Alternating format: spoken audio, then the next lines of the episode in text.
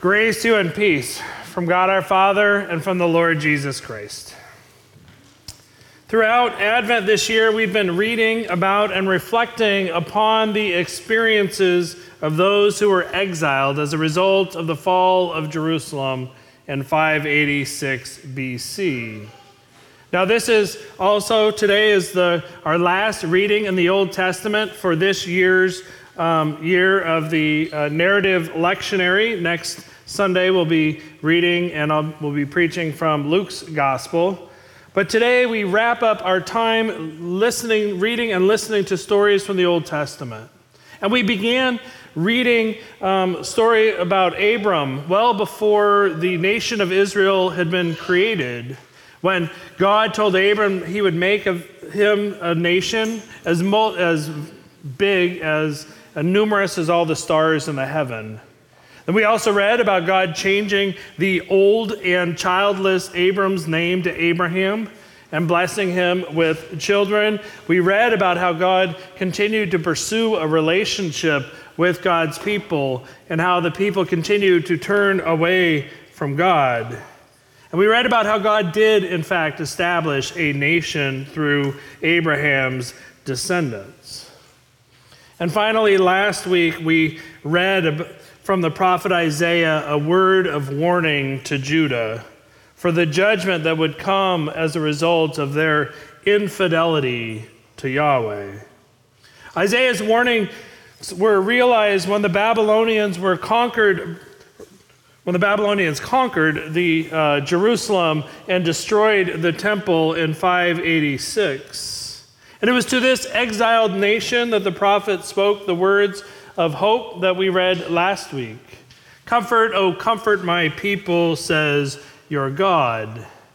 Because God was preparing to meet his people back in that holy city.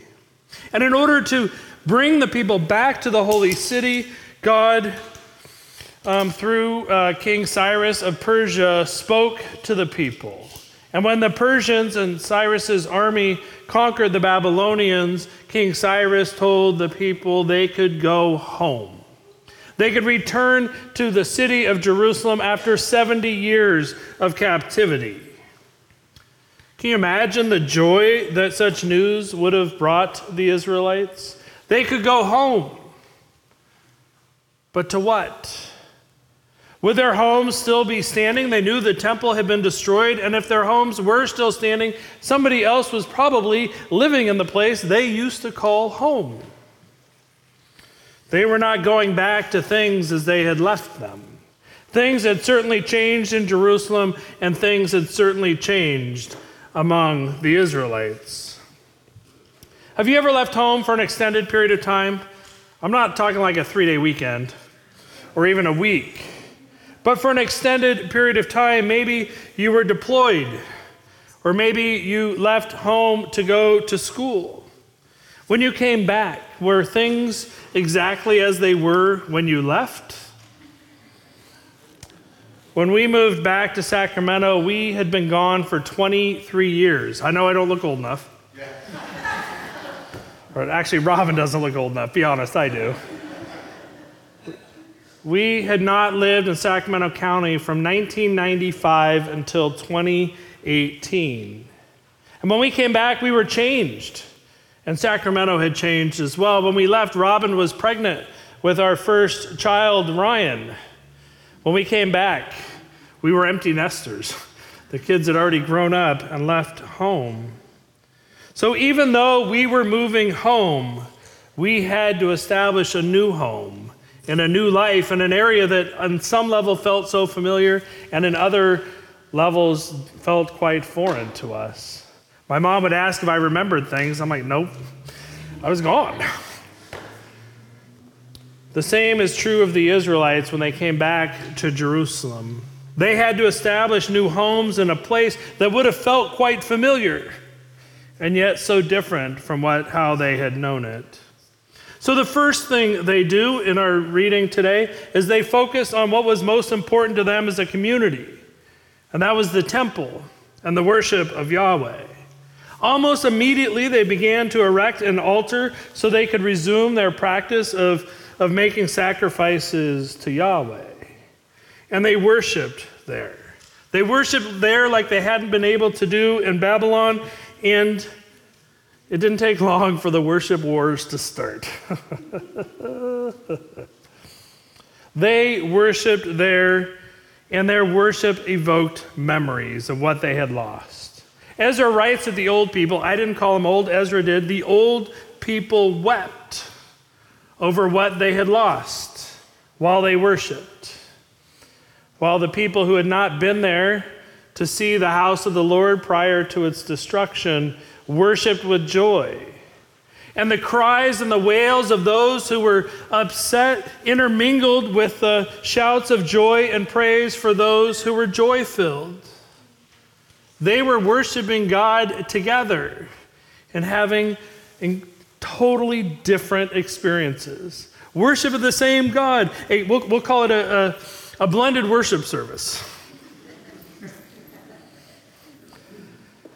And some of them were wailing and just bereft at all that had changed, while others were just so happy to be able to worship God together, no matter the circumstances.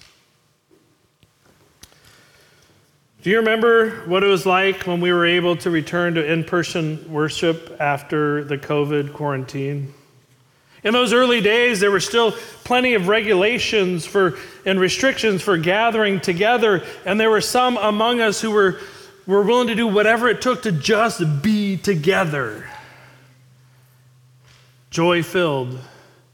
And others who wept and cried and said, I won't come back until it's exactly like it was when we left. The same worship, worshiping the same God, two totally different responses. Others, some wept because of what we had lost and the changes that were made. Our worship of the same God brought tears to some and joy to others. Going back, coming home, can stir up a variety of emotions for us. A number of years ago, prior to our moving back to California, I came across an Advent uh, reflection or devotion that was actually taken from a sermon that was given by Frederick Buechner. And I may have shared this with you before, but I trust you don't remember if I did. I don't remember if I did.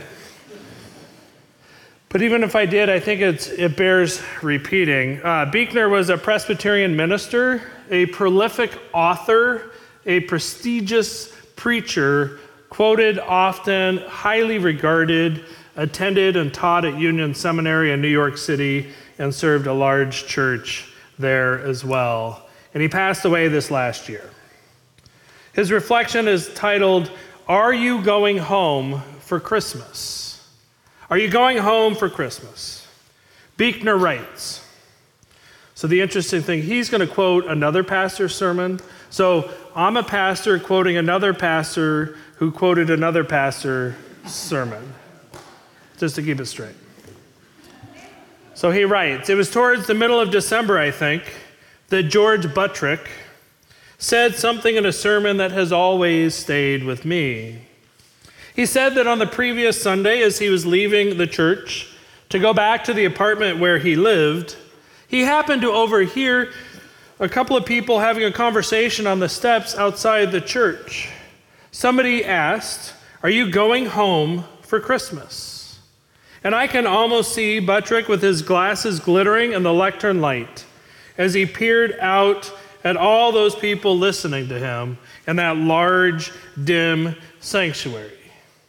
And he asked the question again Are you going home for Christmas? And he asked it in a way that sort of brought tears to my eyes. And it made it almost unnecessary for him to move to his answer to the question, which was that home, finally, is the manger in Bethlehem, the place where at midnight even the oxen kneel. Home, he said, is where Christ is, was what Buttrick said that winter morning. And when the next autumn, Buechner found himself, to his great surprise, putting aside whatever career I thought I might have as a writer, and instead went to Union Seminary, at least partly because of the tears that had kept coming to his eyes since hearing that sermon. I don't believe that I consciously thought that home what I was, was what I was going there in search of, but I do believe that was the truth of it. He continues, I receive maybe three or four hundred letters a year from strangers who tell me that the books I've spent the better part of my life writing have one way or another saved their lives, in some cases, literally. Now, I'm deeply embarrassed by such letters because I think if they only knew that I am a person more often than not who's just as lost in the woods as they are, who is just as full of darkness and in desperate need. I think if I only knew how to save my own life, and yet they write to me as if I am a saint. And I wonder, how can I make it clear to them how wrong they are? But what I am beginning to discover is that in spite of all of that, there is a sense in which they are also right. In my books, and maybe even sometimes in real life, I do have it in me at my best to be a saint to other people. And by saint, I mean life giver. Someone who is able to bear to others something of the Holy Spirit, whom the creeds describe as the Lord and the giver of life. Sometimes, by the grace of God, I have it in me to be Christ to other people. And so, of course, have, do we all have that same life giving, life saving, and healing power to be saints, to be Christ's, maybe at rare moments, even to ourselves. I believe that is when that power is alive in me and through me that I come closest to being truly home, come closest to finding or being found by that holiness that I may have glimpsed in the charity and justice and order and peace of other homes that I have known, but that in its fullness I was always missing. I cannot claim that I have found the home I long for every day of my life, not by a long shot. But I believe that in my heart I have found and have maybe always known the way that leads to it. I believe that Buttrick was right and that home, the home we long for, and the home that we belong to, is finally where Christ is. I believe that home is Christ's kingdom, which exists both within us and among us as we wend our prodigal ways through the world in search of it. My friends, our home is in Christ.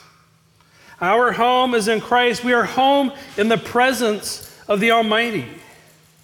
Whether we happen to be in the confines of a, of a prison cell, exiled from our families, or gathered around our long standing family home's hearth, go, going home for the holidays is a return to Bethlehem. It's a return to the manger where God entered the world, where God entered our lives in the form of a baby. And through that, child, that child's life, ministry, crucifixion, and resurrection, we are invited to come home. Home in order that we might rebuild our lives in Him.